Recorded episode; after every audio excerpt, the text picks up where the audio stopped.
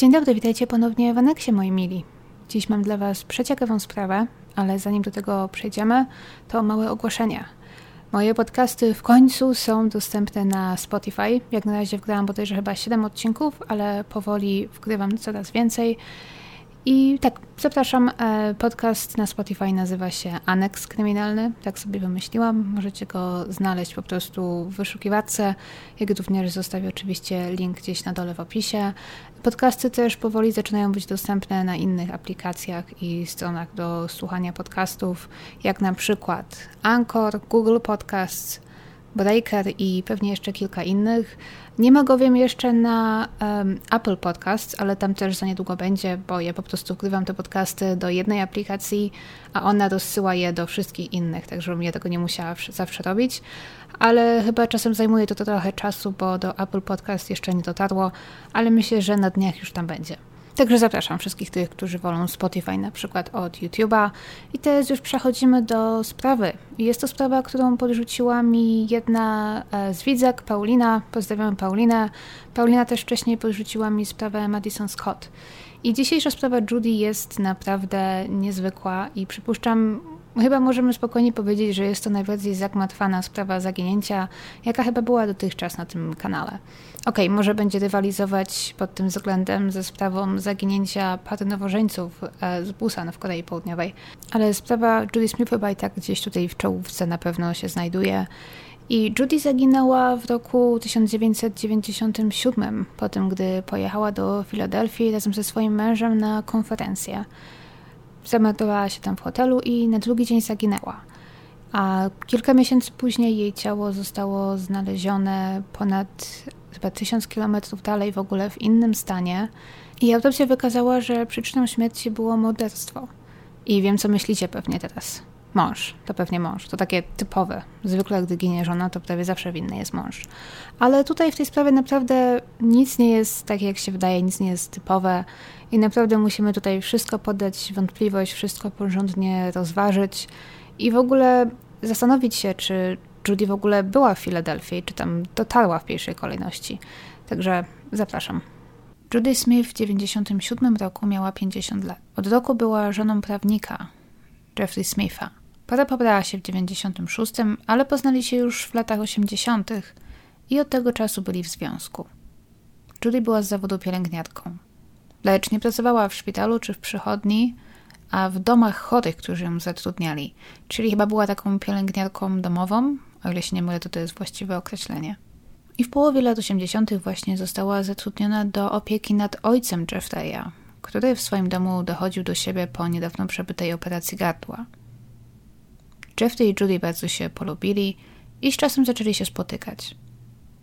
Jeffrey był podobno pod dużym wrażeniem Judy, ponieważ była ona niezwykle czuła, opiekuńcza i wspaniale zajmowała się jego ojcem. Była podobno jedną z tych osób, która zawsze pędziła pierwsza, żeby pomóc komuś w potrzebie. I gdy się poznali, zarówno Jeffrey, jak i Judy byli rozwodnikami i mieli dorosłe dzieci z poprzednich małżeństw. Jeffrey miał jedną córkę, a Judy syna i córkę. Dla Judy to było trzecie małżeństwo. Z pierwszym mężem rozstała się dosyć szybko, po tym gdy ten uciekł ze Stanów Zjednoczonych, aby uniknąć bycia wysłanym na wojnę w Wietnamie. Po czym Judy poslubiła Charlesa Bradforda, z którym miała dwójkę dzieci. Niestety to małżeństwo też szybko się rozpadło i Judy została samotną matką, która w końcu jakoś ukończyła szkołę pielęgniarską i zaczęła pracę. Dopiero jej trzeci związek z Jeffreyem okazał się być udany i szczęśliwy. Para pozostawała w nieformalnym związku przez 10 lat, zanim w końcu zdecydowali się pobrać. I według ich rodziny i bliskich ich związku nie było żadnych większych czy nadzwyczajnych problemów.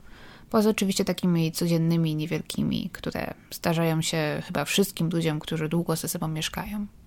Jeffrey był prawnikiem zatrudnionym w służbie zdrowia.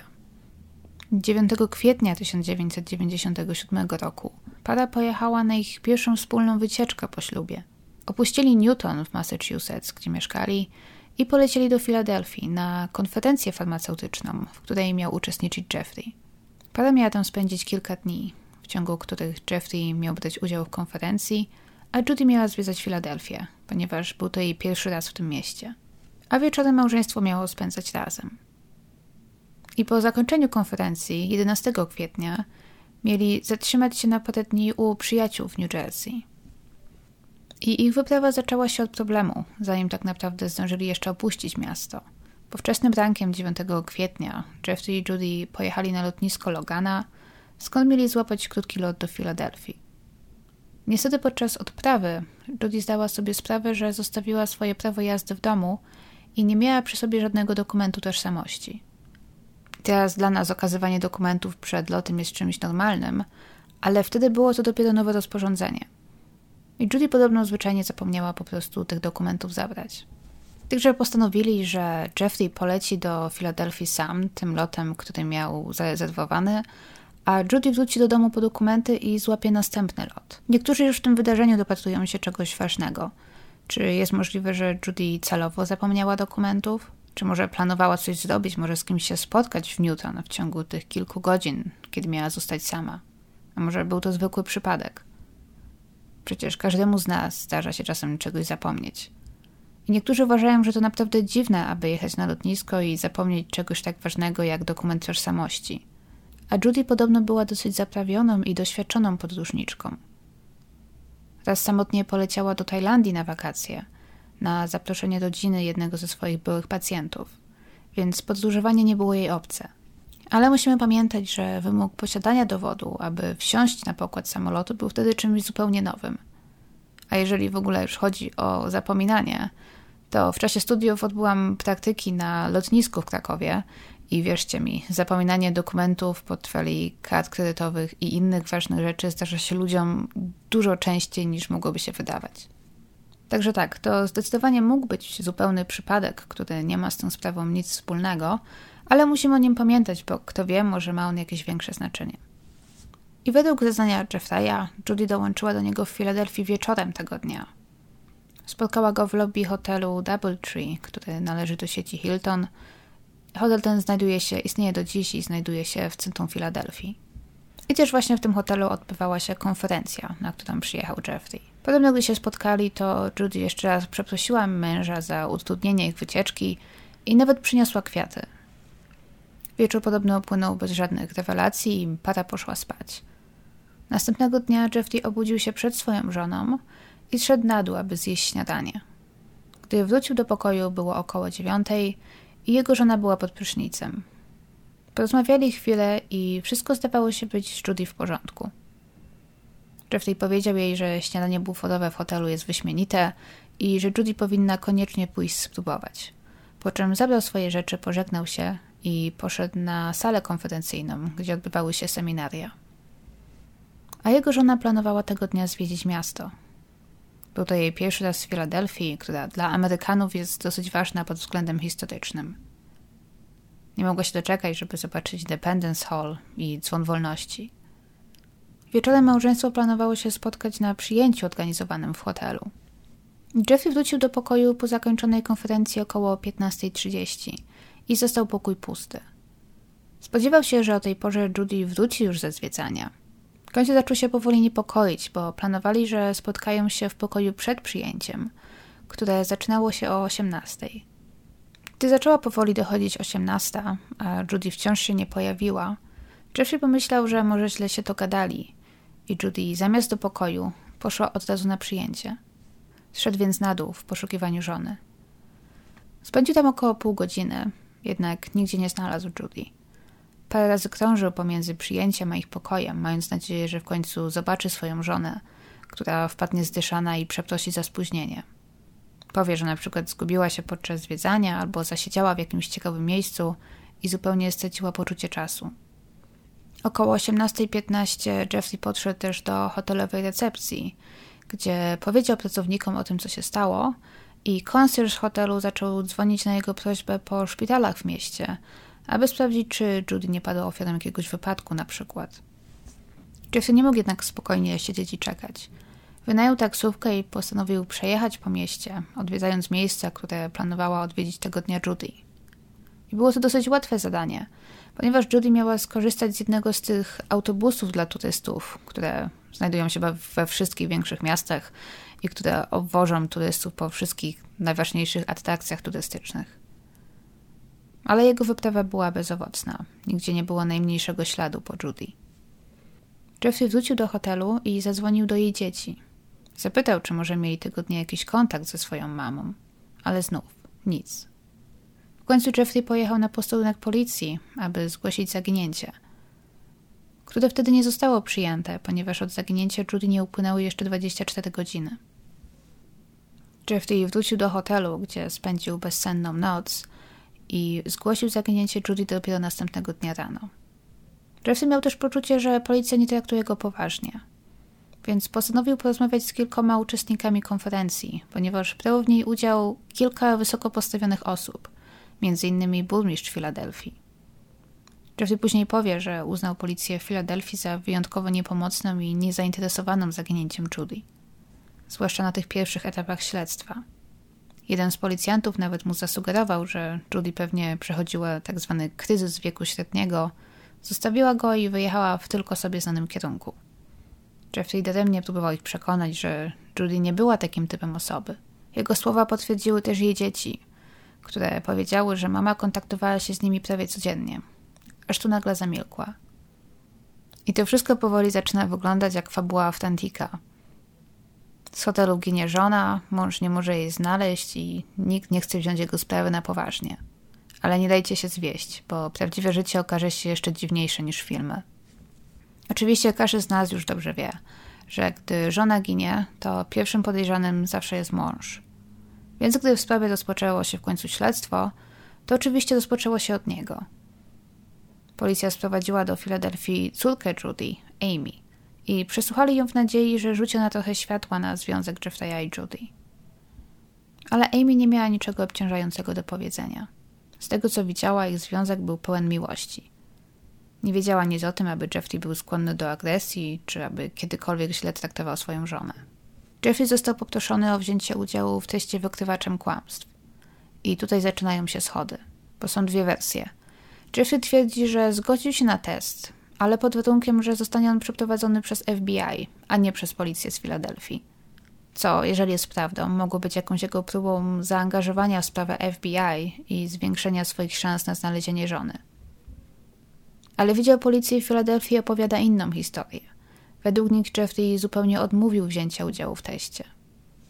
I niektórzy uważają też, że Jeffrey, będąc prawnikiem, bardzo dobrze zdawał sobie sprawę z tego, że na tamtym etapie zaangażowanie FBI w sprawę nie było jeszcze możliwe, ponieważ nie było jeszcze na tamtym etapie żadnych dowodów na to, że Judy opuściła granice stanu Pensylwania, gdzie Filadelfia się znajduje.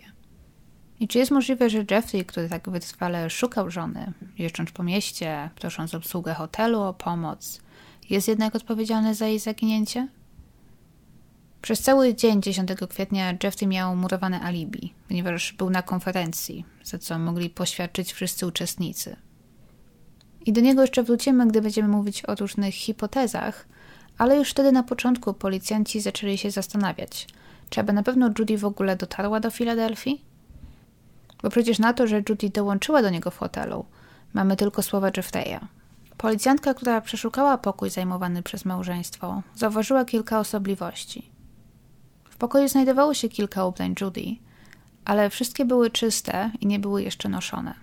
Co oznaczałoby, że 10 kwietnia Judy założyła te same ubrania, w których przeleciała dzień wcześniej. Coś, co wtedy wydało się tej policjantce dziwne. Zwykle nasze ubrania po całodziennej podróży są przepocone i brudne, i na drugi dzień większość ludzi założyłaby nowe, świeże ubrania. Ale dzieci Judy zapewniły potem, że noszenie tego samego stroju przez kilka dni w czasie podróży było czymś, co ich matka zwykle robiła. I wiem, że niektórym może to się wydawać trochę dziwne, ale może Judy, biorąc pod uwagę na przykład to, że w przeszłości była samotną matką dwójki dzieci, kiepsko radzącą sobie finansowo, może nabrała takiego zwyczaju, że starała się na wszystkim oszczędzać na przykład. Nosiła te same ubrania kilka razy z rzędu, zanim w końcu je zmieniała, aby zaoszczędzić na praniu. Policjantka zauważyła też, że Judy nie przywiozła ze sobą żadnych kosmetyków. I dla niej to chyba wyglądało tak, jakby ktoś po prostu przywiózł kilka przypadkowych rzeczy należących do Judy, aby stworzyć pozory, że ona tam była. Nie zastanowił się dobrze, co taka kobieta jak Judy wzięłaby na kilkodniową wycieczkę. Ale znów, córka Judy powiedziała, że to było typowe dla jej matki. I na początku też może to wydawać się dziwne, ale jeżeli założymy, że Judy nie nosiła makijażu, A patrząc na jej zdjęcia, to rzeczywiście na żadnym z nich makijażu nie ma, może jakiś delikatny, więc przypuszczam, że nie była osobą, która nosiła jakoś szczególnie dużo makijażu. Więc w takim razie rzeczywiście nie potrzebowała przywozić ze sobą wiele kosmetyków. Bo większość tych lepszych hoteli przecież zapewnia mydło, szampon, odżywkę i inne najpotrzebniejsze rzeczy. I początkowe podejrzenia, że Judy nigdy nie przyjechała do Filadelfii, musiały jednak zostać odsunięte na bok. Bo pracownik hotelu twierdził, że widział Judy w lobby dzień wcześniej. Oczywiście nie znał jej osobiście, a ponieważ Jeffrey zameldował się już wcześniej, to Judy nie musiała w ogóle zgłaszać się do recepcji. Ale ten recepcjonista był prawie pewien, że kobieta, którą widział, była Judy. Znalazł się też inny uczestnik konferencji, który potwierdził jego słowa, mówiąc, że widział ją w hotelowym lobby wieczór wcześniej, gdy przyjechała. Gdy wiadomość o zaginięciu Judy rozniosła się po mieście, a gazety zaczęły publikować jej zdjęcie, to na policję zaczęli zgłaszać się ludzie. Dużo ludzi zaczęło się zgłaszać, którzy twierdzili, że widzieli Judy w różnych miejscach w mieście. I najciekawsze są chyba informacje od pracowników hotelu Society Hill, który znajduje się przy Chestnut Street, również w centrum Filadelfii, stosunkowo blisko Double Tree, gdzie Judy i Jeffrey się zatrzymali. Od 13 do 15 kwietnia w tamtym hotelu zatrzymała się kobieta, która otrzymała od nich nieoficjalne miano dziwaka tygodnia.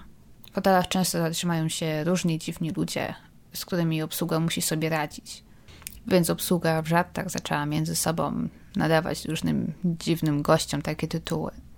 I ponieważ wtedy ten hotel nie wymagał okazania dokumentu czy karty kredytowej, to kobieta podpisała się w księdze gości jako HK Rich slash Collins. Obsługa zauważyła, że kobieta wyraźnie cierpi na jakieś zaburzenia psychiczne. Stale mamrotała coś do siebie w jakimś dziwnym, niezrozumiałym języku. Po zameldowaniu się powiedziała, że jeżeli będzie musiała przedłużyć swój pobyt, to cesarz prześle jej pieniądze. Ale co najdziwniejsze chyba, ta kobieta była widziana jak masturbuje się przed otwartym oknem w swoim pokoju. W hotelu obok Society Hill, Best Western, widziano kobietę odpowiadającą wyglądem Judy, która weszła do lobby około 16.30, aby skorzystać z telefonu. Był 10 kwietnia, czyli dzień, w którym Judy zaginęła ale po sprawdzeniu tego tropu okazało się, że była to inna kobieta, która była gościem bez western i po prostu była łudząco podobna do Judy. Zaraz potem zaczęły napływać kolejne informacje. Zdałoby się, że Judy albo kobiety do niej podobne pojawiały się i znikały po prostu wszędzie w mieście.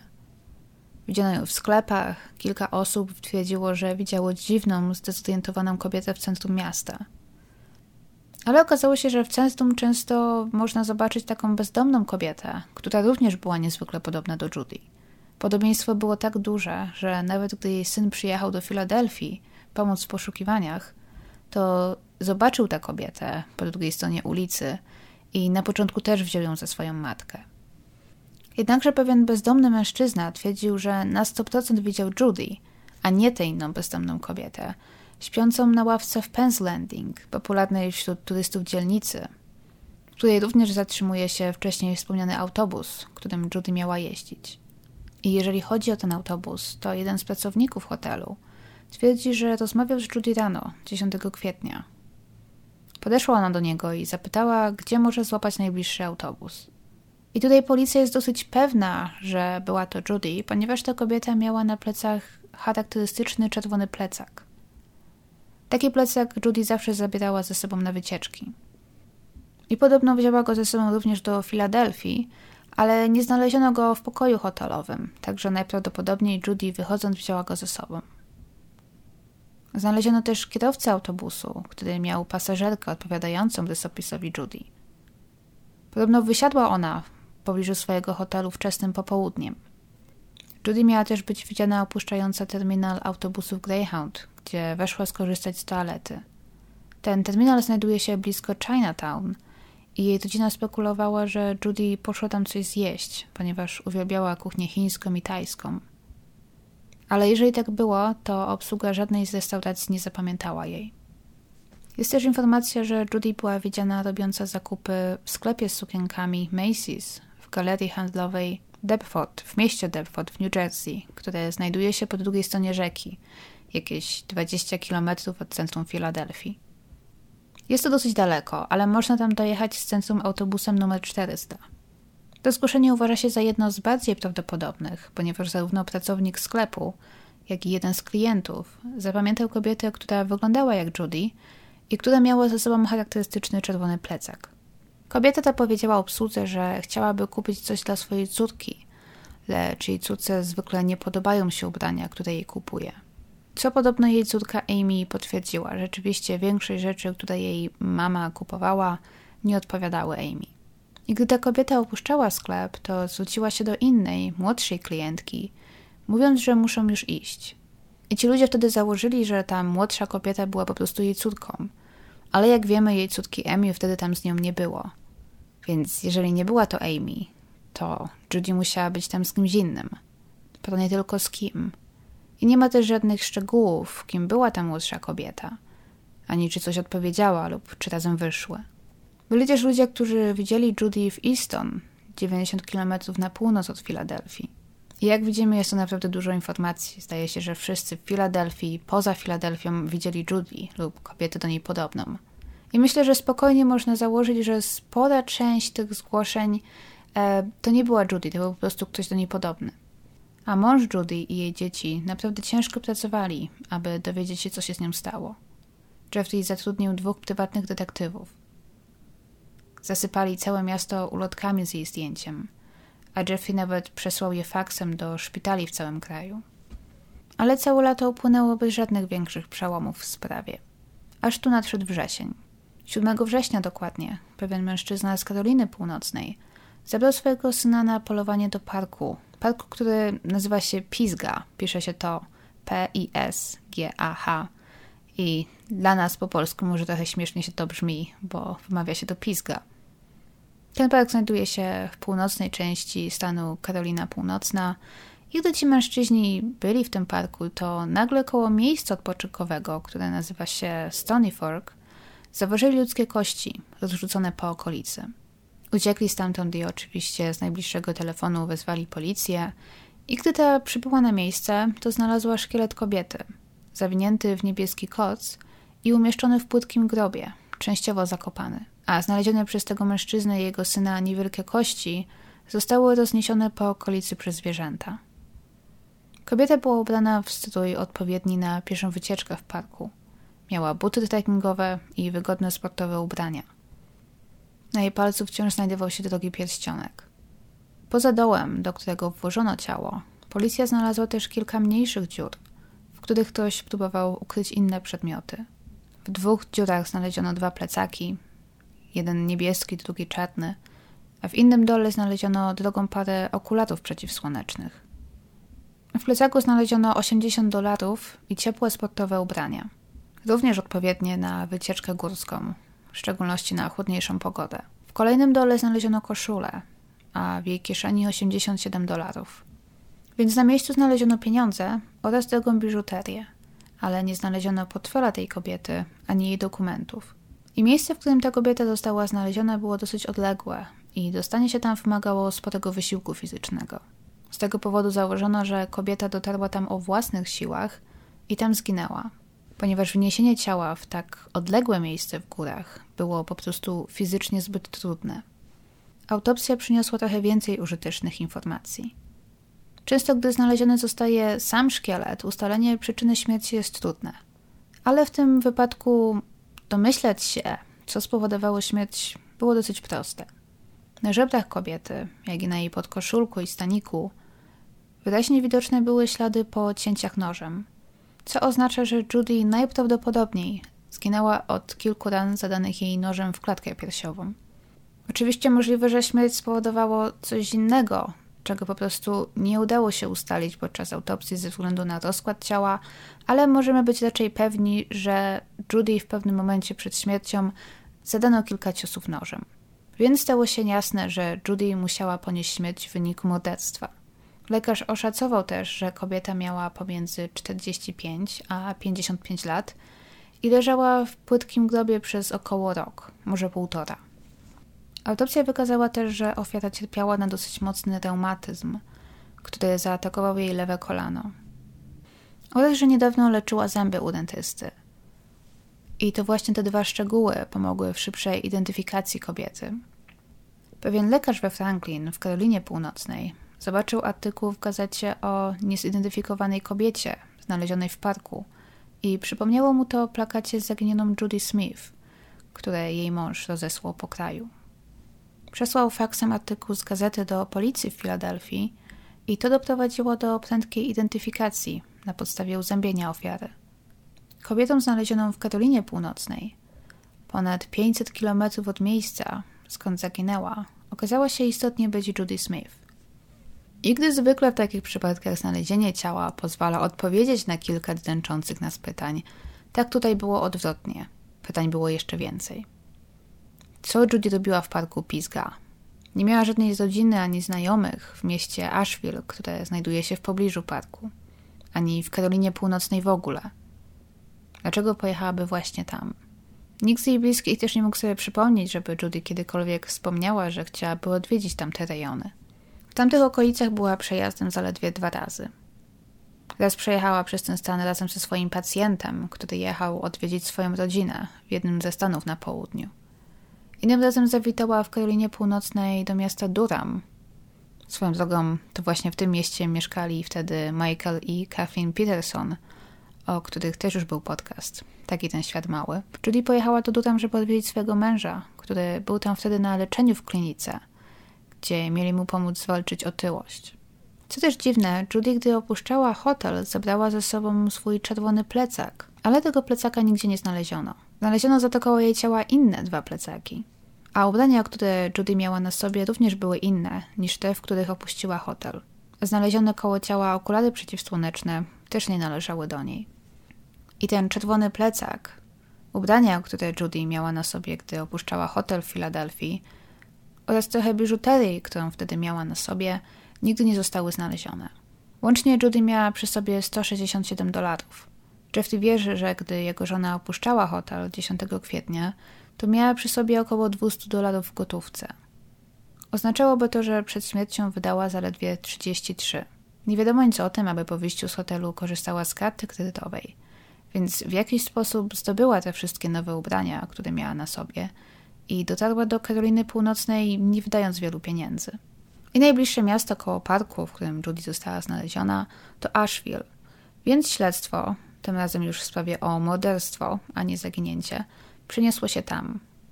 I od kwietnia upłynęło trochę czasu, ale kilka osób przypomniało sobie podobną do Judy kobietę, z którą rozmawiali w kwietniu. Kobieta pracująca w sklepie w Asheville zapamiętała, że w kwietniu rozmawiała z klientką spoza miasta, która powiedziała jej, że jest z Bostonu. Newton, gdzie Judy mieszkała, znajduje się na obrzeżach Bostonu, a jej mąż jest prawnikiem obecnie przybywającym na konferencji w Filadelfii.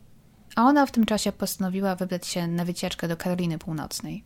Sprzedawczyni zapamiętała też, że ta kobieta była bardzo sympatyczna, zwyczajna i nie było żadnych sygnałów, że może mieć jakieś zaburzenia psychiczne na przykład, czy że była zdezorientowana. Pracownik zabytkowej posiadłości i muzeum Biltmouth Estate w Asheville również zapamiętał kobietę, która mogła być Judy. Biltmouth Estate to przepiękny budynek. Dla oglądających pokażę Wam teraz zdjęcie. Jest to budynek z XIX wieku, który jest w Asheville sporą atrakcją turystyczną, więc rzeczywiście, jeżeli Judy tam była, to mogła pojechać go odwiedzić. Właściciel pola kampingowego, które znajdowało się dosyć blisko miejsca, gdzie ciało Judy zostało znalezione, zapamiętał, że w kwietniu rozmawiał z kobietą w szarym sedanie, który był wypełniony pudełkami i torbami. Kobieta zapytała, czy mogłaby tam zaparkować i spędzić noc w samochodzie, ale odjechała, gdy właściciel powiedział, że nie ma takiej możliwości. Właścicielka delikatesów Asheville powiedziała policji, że również widziała kobietę w takim szarym sedanie, która weszła do jej sklepu, kupiła sporo kanapek za łącznie 30 dolarów i zabawkową ciężarówkę. Więc wydała wtedy około 30 dolarów. I co ciekawe, z 200 dolarów, które Judy miała przy sobie w Filadelfii, brakowało jedynie 33. A teraz pomówmy trochę o podejrzanych i hipotezach. Upotajmy się od razu ze sprawą męża. Obecnie policja nie uważa, że Jeffrey Smith jest prawdopodobnym podejrzanym. Jeffrey był poważnie otyły i nie byłby w stanie ukryć ciała żony w miejscu, gdzie zostało znalezione. Dodatkowo przez długi czas po zaginięciu Judy przebywał w Filadelfii i jest mała szansa, że jakoś niezauważony byłby w stanie wyjechać do Karoliny Północnej, ukryć ciało i wrócić. Dla mnie za jego niewinnością też przemawiają te wszystkie wysiłki, jakie podjął, żeby żonę odnaleźć. Bo nie tylko poszedł na policję, ale też szukał pomocy u swoich wysoko postawionych znajomych. Zatrudnił dwóch prywatnych detektywów, rozsyłał po całych Stanach ulotki z jej zdjęciem. To jeszcze oczywiście też o niczym nie przesądza.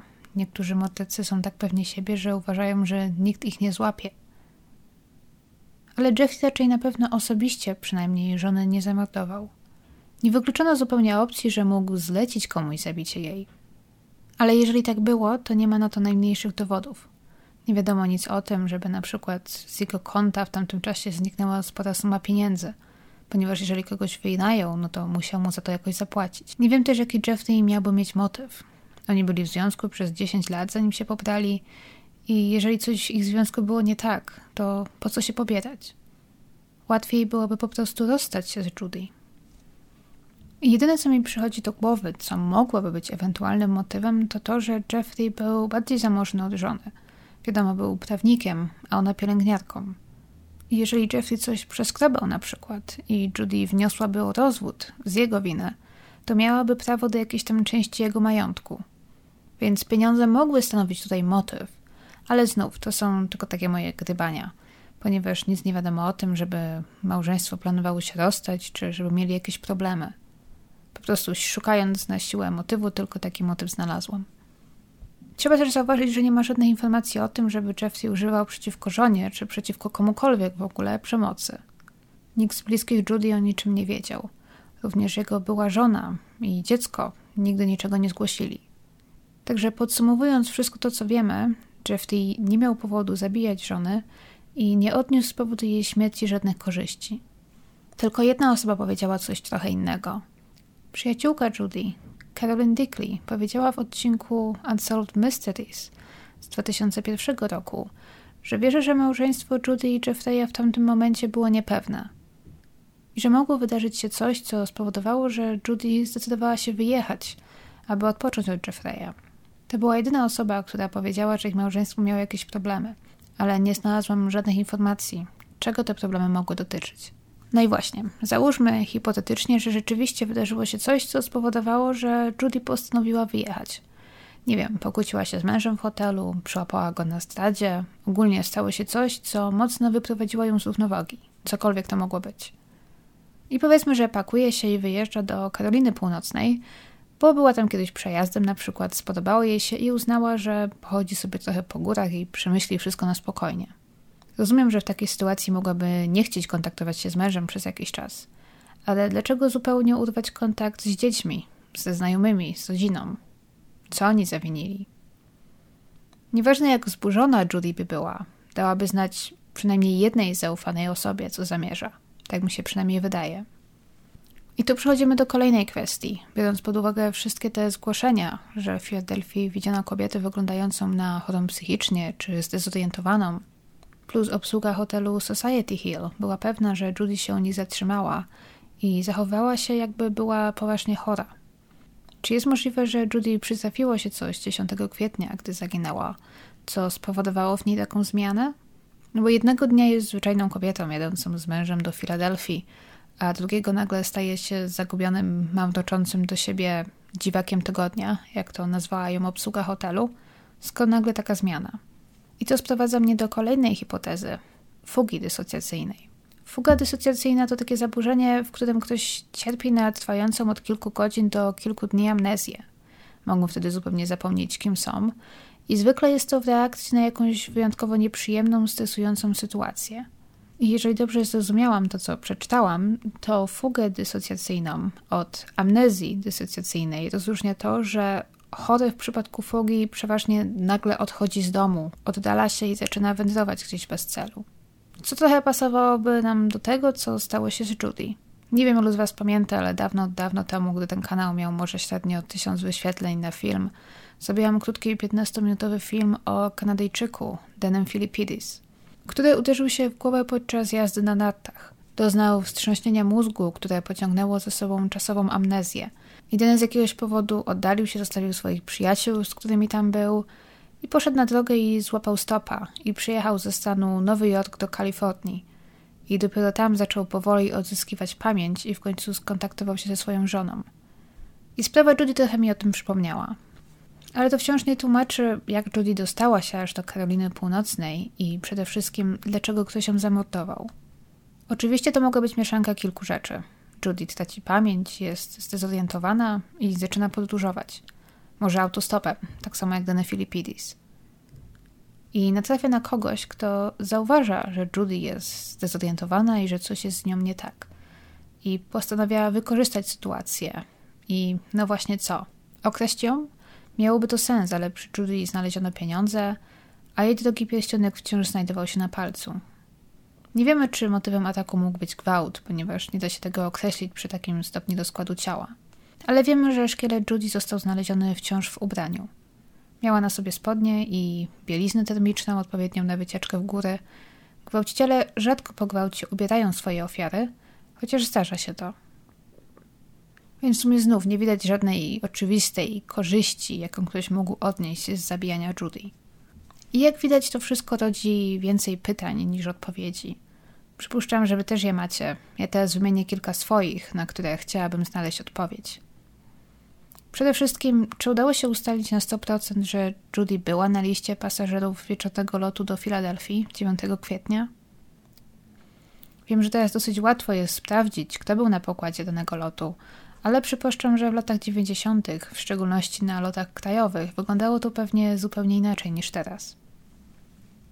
Kolejne pytanie: czy w hotelu lub okolicach były wtedy jakieś kamery, które mogły coś zarejestrować? Wiem, że to był 97 rok, więc pewnie nie było tego za wiele, ale może gdzieś coś. Oraz, czy Judy miała przy sobie kartę kredytową? Jeśli tak, to czy używała jej 10 kwietnia lub później? I ogółem, czy zostawiła jakikolwiek ślad cyfrowy? Czy mamy jakikolwiek dowód, że Judy istotnie była w Filadelfii? Poza zeznaniami świadków. Bo okej, okay, niby mamy słowa jej męża, recepcjonisty i znajomego z konferencji. Ale czy mamy coś poza tym? Bo zawsze musimy brać pod uwagę, że ci świadkowie mogli się pomylić, widzieli kogoś innego, albo zostali przekupieni, żeby to powiedzieć, czy po prostu kłamią. Nie znalazłam niestety odpowiedzi na te pytania i nie mając nich, chyba jednak nie mogę powiedzieć na 100%, że Judy dotarła do Filadelfii. Ale mimo to jednak skłaniałabym się ku wersji, że jednak tam była. Ale to wciąż pozostawia jeszcze wiele pytań. Chciałabym wiedzieć na przykład, czy Judy cierpiała na jakieś zaburzenia psychiczne w przeszłości, czy miała w przeszłości jakieś problemy lub czy brała jakieś leki. Nie udało mi się znaleźć odpowiedzi na te pytania. Jeżeli ktoś z Was coś wie, coś znalazł, to koniecznie dajcie znać. Mam też wrażenie, że mąż zareagował na zaginięcie Judy dosyć szybko, może nawet i za szybko. Bo Judy miała pojawić się na przyjęciu o 18, a on już o 18.15 kazał obsłudze hotelu dzwonić po szpitalach. Zwykle, gdy ktoś spóźnia się 15 minut, to nie podnosimy jeszcze alarmu. Ale może po prostu był na dupie kończy. I można się też w tym sumie dopatrywać dowodu jego winy, bo na przykład on wie już, co stało się z Judy, ale teraz odgrywa przedstawienie, gdzie jest śmiertelnie przerażonym mężem, który za wszelką cenę próbuje odnaleźć żonę. I im bardziej zmartwiony będzie i im bardziej będzie stwarzał pozory, że próbuje ją odnaleźć, tym bardziej odsuwa od siebie wszelkie podejrzenia. Ale może, i znowu może, to są tylko takie moje gdybania, jego przesadna reakcja była związana z tym, że on wiedział o tym, że Judy ma jakiś problem. Może to nie było takie pierwsze zaginięcie. Może wiedział, że miała jakieś problemy emocjonalne, depresję, czy że zdarzało jej się zapominać tak jak zapomniała o prawie jazdy dzień wcześniej. Ale to tylko spekulacja, bo z tego co wiemy oficjalnie, jedynym problemem zdrowotnym, jaki Judy miała, był reumatyzm.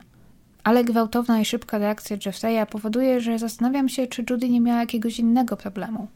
I nawet jeżeli założymy, że tak było, to wciąż nie wyjaśnia, dlaczego ktoś miałby zamordować Judy i jaki miałby być za tym motyw. I to sprowadza nas do ostatniej, dosyć popularnej w internecie hipotezy – że Judy była przypadkową ofiarą i nie było żadnego szczególnego motywu. Po prostu Judy znajdowała się w złym miejscu o złym czasie i padła ofiarą seryjnego mordercy na przykład, Gdy rozeszła się wieść, że w lesie koło Asheville znaleziono ciało, okoliczni mieszkańcy pamiętali, że zaledwie dwa lata wcześniej w pobliżu znaleziono ciało kobiety, która została przywiązana do drzewa, zgwałcona i zamordowana. To morderstwo wtedy było nierozwiązane, ale w 2008 roku aresztowano Garego Michaela Hiltona, który przyznał się do tego morderstwa i do kilku innych. Hilton został aresztowany po tym, gdy uprowadził i zamordował 24-letnią Meredith Emerson. Ja o tej sprawie wcześniej nie słyszałam, ale byłam naprawdę zaszokowana jej szczegółami. Hilton spotkał Meredith na szlaku turystycznym na górze Blood Mountain w stanie Georgia, gdzie dziewczyna spacerowała z psem. On również był tam z psem i wdał się z nią w rozmowę i spacerował z nią chwilę. W pewnym momencie zaatakował Meredith nożem, ale ona tak łatwo się nie poddała. Miała niebieski pas w Kyukido i stawiła Hiltonowi niespodziewany opór. W końcu niestety jednak udało mu się obezwładnić. Miał przewagę, ponieważ miał przy sobie nóż i pałkę policyjną. Nie zabił Meredith od razu.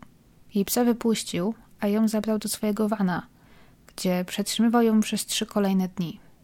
Zabrał jej karty kredytowe z portfela i próbował zdobyć od niej jej numery PIN – Meredith trzykrotnie podała mu niewłaściwy PIN, w końcu blokując kartę. Miała pewnie nadzieję, że wcześniej czy później ktoś zgłosi jej zaginięcie.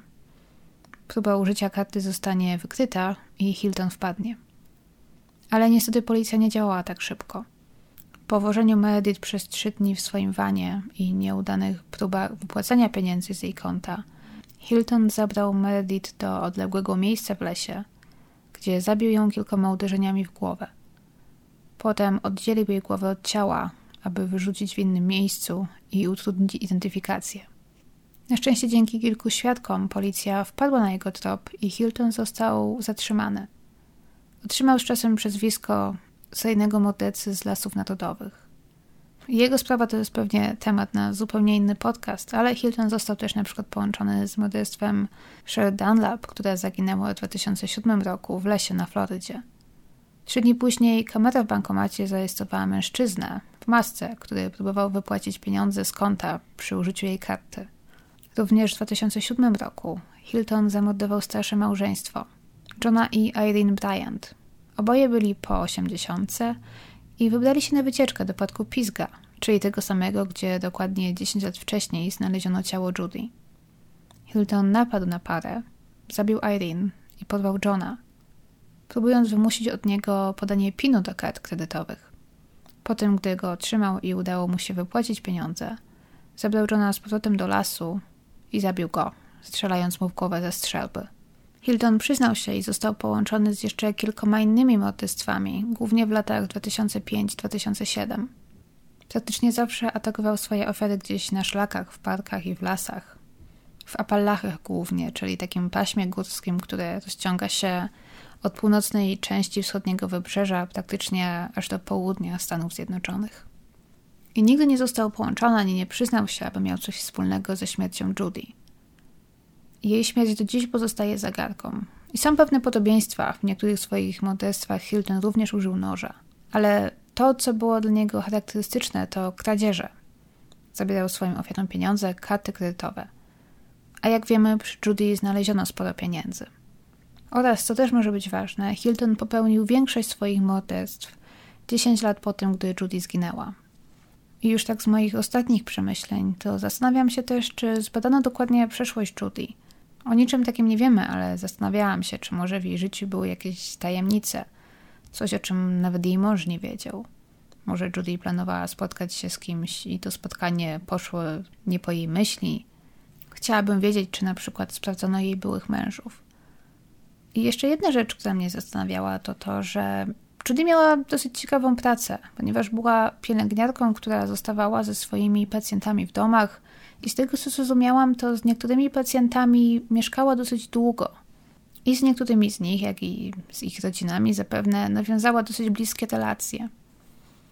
Więc też chciałabym wiedzieć, czy sprawdzono dokładnie właśnie wszystkich jej byłych pacjentów i ich rodziny i czy może tam nie możemy się dopatrywać czegoś. Nie wiem dokładnie czego, ale to są tylko takie moje gdybania. I pewnie zaczyna to wszystko brzmieć trochę jak fabuła powieści Harlana Cobena. Julie musiała też jakoś zdobyć nowe ubrania, które miała na sobie. I te dwa plecaki. Niektórzy podejrzewają, że zakopane przy jej ciele rzeczy mogły należeć do jej mordercy. Nie wiadomo też, co stało się z jej plecakiem i z ubraniami, które miała na sobie 10 kwietnia. I cóż, mam nadzieję, że są jeszcze jakieś szanse na rozwiązanie tej sprawy. Nie wiem, czy na jej ciele znaleziono jakieś ślady DNA nie należące do niej, albo jakieś odciski palców na rzeczach zostawionych koło jej ciała. Ale dobrze byłoby z rozwojem technologii zobaczyć w końcu jej sprawę rozwiązaną. I nie wiem, jak to się stało, że w zeszłym tygodniu się zarzekałam, że chyba trzeba sobie zrobić przerwę od seryjnych morderców, bo wpadłam w jakiś ciąg opowiadania tylko o seryjnych morderstwach i chciałam opowiedzieć o czymś innym tym razem, a jednak jakimś cudem wylądowałam, jednak opowiadając Wam znów o seryjnym mordercy. Postanawiam poprawę i obiecuję, że w następnym tygodniu nie będzie seryjnych morderców. Dzięki za oglądanie, dzięki za słuchanie i widzimy się za tydzień, mam nadzieję. Pa! Ozzy też się zażegna, tu za mną siedzi. Ozzy, Ozzy, Ozzy. Ozzy, powiedz pa.